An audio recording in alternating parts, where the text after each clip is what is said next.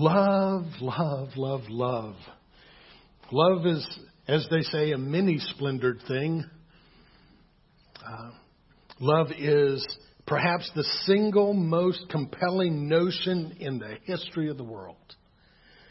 Uh, we all love uh, poetry or stories or movies or plays or songs that evoke, you know, that sense of, of love.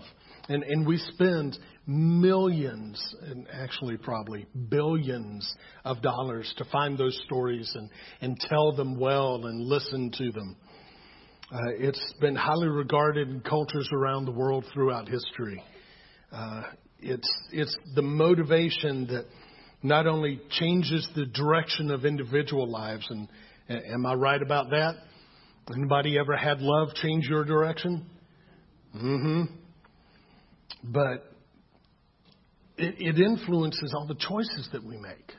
You know, by, day by day, hour by hour, sometimes. Uh, and the lack of love is devastating for individuals and I, I suspect for nations as well. Uh, babies, even, who, who don't have love, won't thrive and, and can actually die as a result. Now, what happens to nations? Hmm. But Jesus talks about it today in Matthew 22. And so we're going to look at it, use that as our jumping off point. And we're told in Matthew 22, starting in verse 35, that one of the Pharisees, he was an expert in religious law.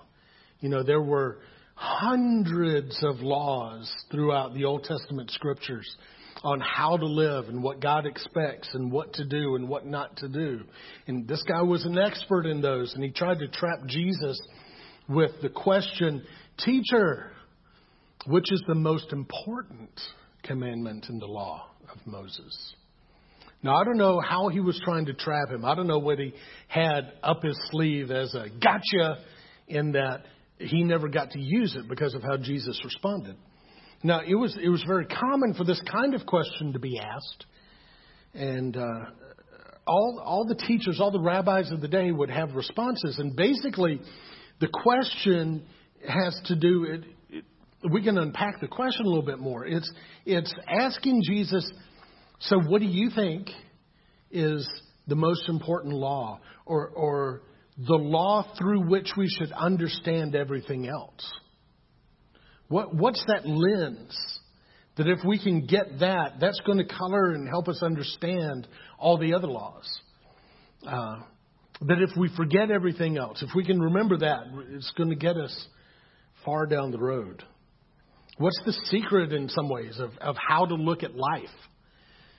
And so Jesus replies with a command that was originally found in Deuteronomy, and he says, You must love the Lord your God with all your heart and all your soul and all your mind. And that this is the primary and the greatest, the biggest, most important, most foundational commandment. Now, the one that he's quoting is Deuteronomy 6 5, which says, You must love the Lord your God with all your heart, all your soul, and all your strength. That this is the lens through which we should understand that all of God's commandments have to do with this. This is the root of all of it. It's all about loving God. All those things that you thought were about other stuff and you just thought it was a bunch of stuff and who has time to memorize all that? Well, it all has to do with loving God.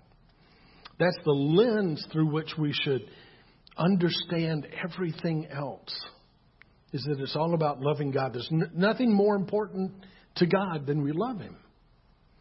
There's being good isn't as important to God as us loving Him.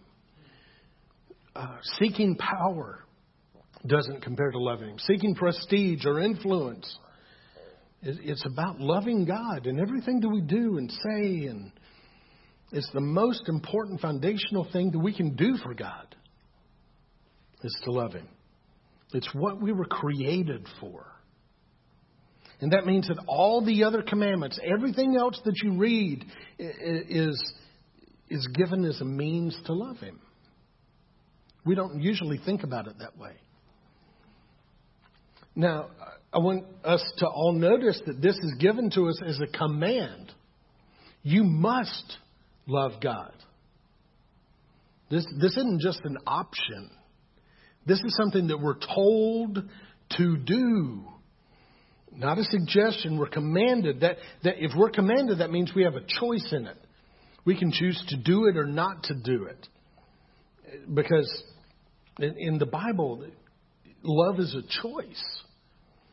It's, it's not primarily an, an emotion. It's not a feeling. In our culture, we focus on the feeling side of it. Oh, I'm in love and it's wonderful. Or I don't love you anymore. And I want us to split up. And, and we're talking about the feeling. But this isn't about a feeling, this is about a choice. When it comes to feelings, nobody, not even God, can command you to feel a certain way or not to feel a certain way. And, and when we read verses that we think are telling us how to feel, they're not telling us how to feel. They're telling us things to do and not do. Uh, if I don't know how you're feeling this morning. I, I don't know if you're excited to be here I, uh, or or stressed out about what's going on or maybe something happened this morning you're angry or you're sad or you're infatuated with that person who's sitting a couple of rows up in front or you're worried about something. And if I stood up here and said, okay, I'm just going to tell you right now, I want you to stop feeling how you're feeling. You look at me like you're crazy. You can't stop that feeling. And that's exactly right. You can't control your feelings. You can control what you do in response to your feelings, but you can't control your feelings. Right? Right? Okay, I just want to make sure I'm communicating here. Uh, that's not what God is after. God is not after your feelings. Now, it's nice if you have feelings, you know, feelings of, oh, I'm, I'm so taken in and have such sweet, positive, joyful feelings about God that I want to do what God wants. I mean, that's nice, but you don't have that all the time. You don't even have that all the time when you're married to somebody. Love is not about your feelings. And loving others is not about primarily your feelings. And it's great if you have them. It's sad if you don't, but it's okay if you don't. You still have the choice. So, when he commands us to love him, and, and Jesus also says in the second most important is, is actually just as important as the first one is love your neighbor as yourself. And that all of the law and all the demands that all the prophets gave to people over the history of profiting, they're based on those two things love God and love your neighbor. Eh, when, when he says that, he's telling us to do something other than just have sweet feelings. Now, in the Bible, and I think you and I would understand this to be true anyway, God's love for us and our love for Him, it's got to be something tangible and concrete. That's, that's how all of the Hebrew language is, is made. All of the verbs are tangible word, verbs. They're doing something. If you're thinking of it and it's something that can only happen in your head, you're probably not getting the full picture. It's got to be something that's done that, that's, that you can see or feel or touch or taste or do. So it doesn't just mean the feeling, it means more than. The feeling may or may not be there. For instance, love is, is more about doing good things for than it is about feeling good things for. It's about prioritizing. Um, it's true with all of the other verbs that you find. When Jesus says, if you're going to follow me, then you have to hate your mother and father. It, he's not talking about a feeling that he wants you to feel, have this feeling of disgust and anger and, you know, I don't want to be around my mother and father. That's not what he's talking about. It's, it, it means, what do you do when you love one thing and hate another one? Well, well, you gravitate toward the one, prioritize it, and, and lower the priority on the other. They didn't. He didn't. They didn't have words in Hebrew at the time to compare things. You you loved or hated. There was no middle ground. And so he's, what he's really saying is, if you're going to follow me, I'm more important than your parents are. Your parents are really important. They really are. You need to honor them. That's a top ten. But you need to honor me more than your parents. They're not the final say in your life. I, I'm I have that place, Jesus would say. And it's not about feeling, it's about what you do. Am I communicating? Are y'all with me? So, technically, this means that you can love even your enemies. And I know you don't have good, sweet, ooey gooey, positive feelings for your enemies. But you can love them by your actions, by doing good for them, by blessing them instead of cursing them, by looking out even for them when they're in need. Of course, uh, having the feeling, having the joy and, and the sweetness and, and all that, it, it makes it easier, but the feeling is never enough by itself and it's never the point of the goal. The action is the point and the goal and the priority. Uh, here's another example. Um, we've had three infants in, in our house over the course of our marriage. And uh, there are times that you have to get up at 3 a.m. to have, you know, to feed them and change their diaper and, and uh, cuddle them back to sleep. And I'm going to let you in on a secret. Your feelings aren't always that you want to do that.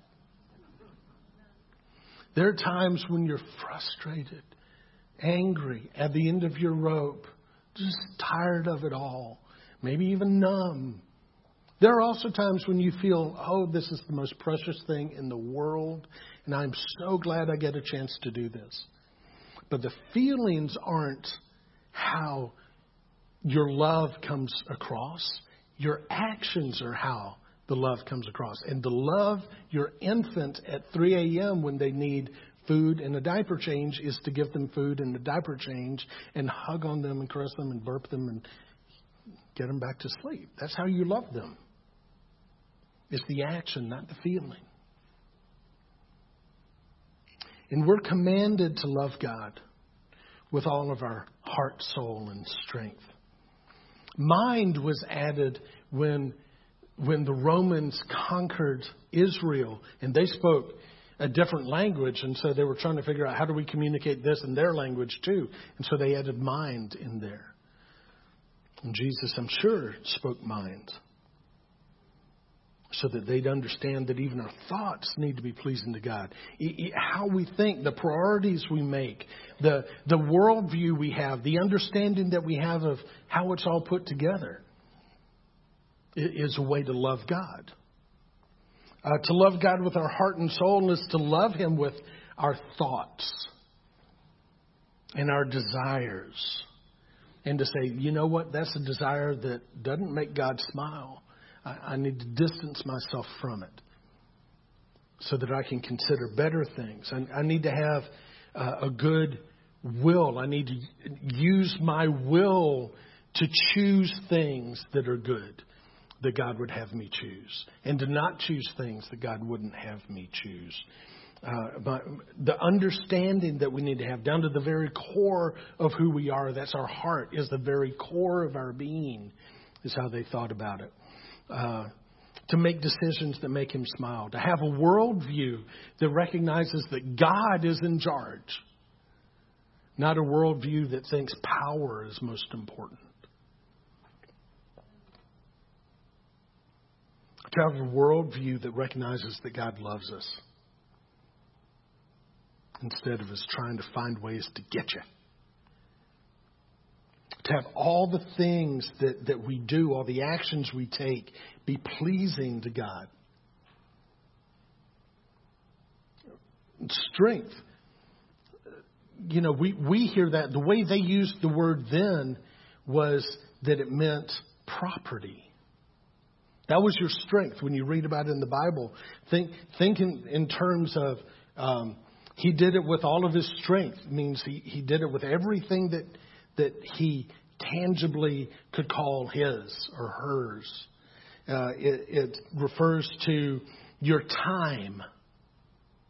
You know, and we're told to give the Sabbath to God and just stop everything else. Just rest. Just, just don't anymore for that, that day. So our time is part of our, our strength, our property. Our spouse and family are part of our strength and property. How do we treat our spouse? Do we lay ourselves down, uh, men, for our spouse? Do we honor and respect, ladies, our, our husbands, as we would the Lord? That's that's the way to love. Uh, our money is is to be used as part of our strength. And so it's to be used. We know that, that it's not just that we're supposed to give it away. That wasn't the point, the, because we know that it's good to pay taxes when taxes are due. It, it's good to leave an inheritance for your kids. It's good to give to the poor and people that need it. It's and you can't have it if you've already given it all away, right? It's there's nothing wrong with the having, but what do you do with it? Uh, our homes we're supposed to be hospitable in how we use our homes. We're, we're supposed to submit and serve our spouse, submit to and serve our spouse like we would the Lord, instead of trying to control them. So the question is will we do this? Will we love God and, and our neighbor with all our heart, soul, mind, and strength? We're given some other ways to do it in the, in the other scriptures that we read today. Exodus 22. These are all ways to love God and love each other. And, and I want you to notice that evidently God is loved when we love other people. He counts that as love toward Him when we love other people, when we do good for them, when we seek their best, when, when we treat them the right ways. So, for instance, don't mistreat an alien, a foreigner, or oppress him because you, Jewish people, were aliens in Egypt. Don't forget your own history. And don't take advantage of a widow or an orphan. It's easy to take advantage of widows and orphans because they don't have anybody else looking out for them. And they can be marginalized and forgotten about. Don't do that. Love them. And, and, and the way you love them is you take care of them. Don't take advantage of them. He, he said also, um, if you lend money, it's, it's, it's fine to lend money. Lend money. And there are times when it's okay to get interest back, you know. I'll loan you 20, but you owe me 22. And that's a good deal at times. I mean, we do that for houses and all that. But there are times it's not okay that to love God and love people that if someone's really needy, don't take advantage of them like a moneylender would, somebody who only cares about the profit. Don't, don't charge interest at those times when they really need it. That's the best way to love God and, and to love each other. Uh, if you take your neighbor's cloak as a pledge, you know that's you know that's meant to be. Hey, I need to borrow your pot. Well, how do I know you're going to bring my pot back? Well, I'll let you hold my cloak in, until I do, and when I bring your pot back, you can give me the cloak. Okay, fair deal. But you can love God and love your neighbor by recognizing if that's the only way that, that this person keeps warm at night, don't put them through that. Give them back their cloak. If you take your neighbor's cloak as a, pre- as a pledge, return it to him by sunset because his cloak is the only covering he has for his body. Don't make him be out in the cold for this. Love God, love your neighbor by the choices you make. And we move on into Psalm 1, which we read. And Psalm 1 is a, is a look at, at the comparison between the righteous and the unrighteous. And, and the, they're different in the way they think and act and to whom they belong. And, the, the implication here is the righteous are the ones that are trying to love God and, and love their neighbor. The unrighteous aren't trying to do that. Maybe they're putting themselves first. Maybe they're seeking power. Maybe they're just lazy and don't care. But there's a contrast between those who are seeking to love God and love neighbor and those who aren't. And it says, Oh, the joys of those who don't follow the advice of the wicked, the people that don't even care about loving God or loving neighbor. There's joy in not following their advice. There's joy in not standing around with people who don't love God and don't love neighbor. There's, there's a joy by, by not spending all your time. Mama was right. You become like your friends. Choose your friends wisely. Don't, don't join in with the mockers, the ones that make fun of you for loving God and, and loving neighbor. Don't join in with, with folks like that. The, instead, be one of the ones that delight in the law of the Lord. And the greatest law is to love God. Second greatest is just as important love your neighbor. Delight in that. Choose to do that and, and to let that be a good motivation for you. Meditate on it day and night. Think about that. Think about how important it is. Think about ways that you can do it. Think about the choices that you have before you and, and kind of run it through that filter every day. Well, if I do that, would that bring a smile to God's face? Would that help my neighbor out? And the people that will do that, the people that will consider the choices that they make to love God and love neighbor and, and set their heart, set, set that as, as their goal, those people are like trees planted along the riverbank. Now, just an aside here, we're talking about a, an area of the world where this was written that's arid. There's a lot of desert, there's a lot of dryness. Trees don't grow very well if they don't have a source of water. Now, trees that are planted next to rivers, do you think they get enough water? Yeah. What's the benefit for the tree that it gets enough water? Oh man, it, it gets to take in what it needs. It, it's got enough water to even put into growing fruit. Trees that don't have enough water, they don't they don't put out much fruit. You don't get much lemon in the in a from a lemon tree planted in the desert. It just doesn't happen. Uh, the leaves dry up, don't they? Fall off. But a tree planted next to the river, man, they bear fruit each season, and their leaves never wither. Everything they do prospers. And the comparison is if you will make the choice to by your actions and thoughts and, and will and, and your mind and your soul and your strength with all that you have, choose to love God and love your neighbor, guess what you're going to be like? That's where you get your sustenance. That's where you, you find the source of life that we all want to find. It's in doing those things. That's why these things are so foundational that these two things are behind everything that the prophets ever told the Israelites. Love God, love your neighbor. It goes better for you when you do. You find you get connected to the source of life in, in ways that other things just don't satisfy. And it reflects God's character to anybody who's looking at you. Now, how does this apply to us? Well, well I was reminded this week uh, of something that I think is very true. That we as a church have an enormous, enormous opportunity. The local church, the local neighborhood church, is the hope of the world. That in a world of people that don't understand what we know to be true. In a world of, of people that are, everybody's trying to get theirs. They're trying to get a bigger piece of the pie so that, so that they can have, and, uh, you know, whether or not others do, and self first, and power, and respect, and chasing after these other things. And they're dry. They're drying up, and they're not fruitful. They're not prospering, no matter how much is in their accounts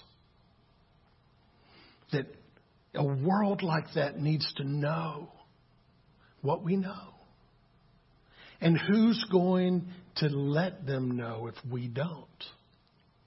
What is the hope that the people out there that don't know how much God loves them or, or how much we can love Him and how good that is? What hope do they have if they don't find that out? And it's not going to happen because of a church in Orlando or Miami or Oklahoma or Timbuktu. It happens because of the local church.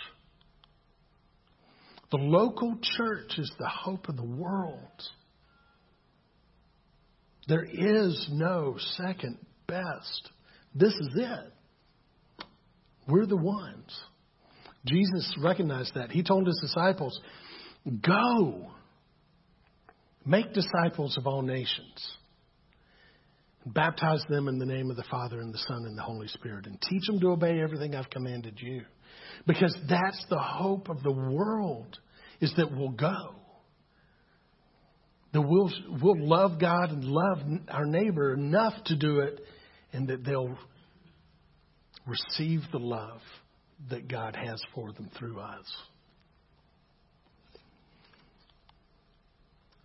The local neighborhood church is the hope of the world.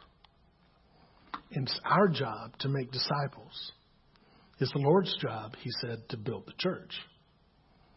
And if we will do what he's called us to do, then we'll be like the tree planted by streams of water, which bears its fruit in season, and whose leaf doesn't wither, and whatever we do prospers. Because we're loving God and loving neighbor. Our job is to make disciples.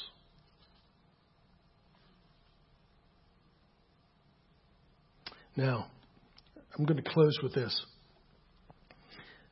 I don't know if you've heard of the Talmud or not. The Talmud is a kind of a Jewish commentary on the Old Testament, what we call the Old Testament. They just call it the Scriptures. And it's, it's collected commentary on that. And this is this comes from the Talmud. And it's an answer to a question of how powerful is love. How powerful is love? And this is what it says. There are ten powerful things were created in the world.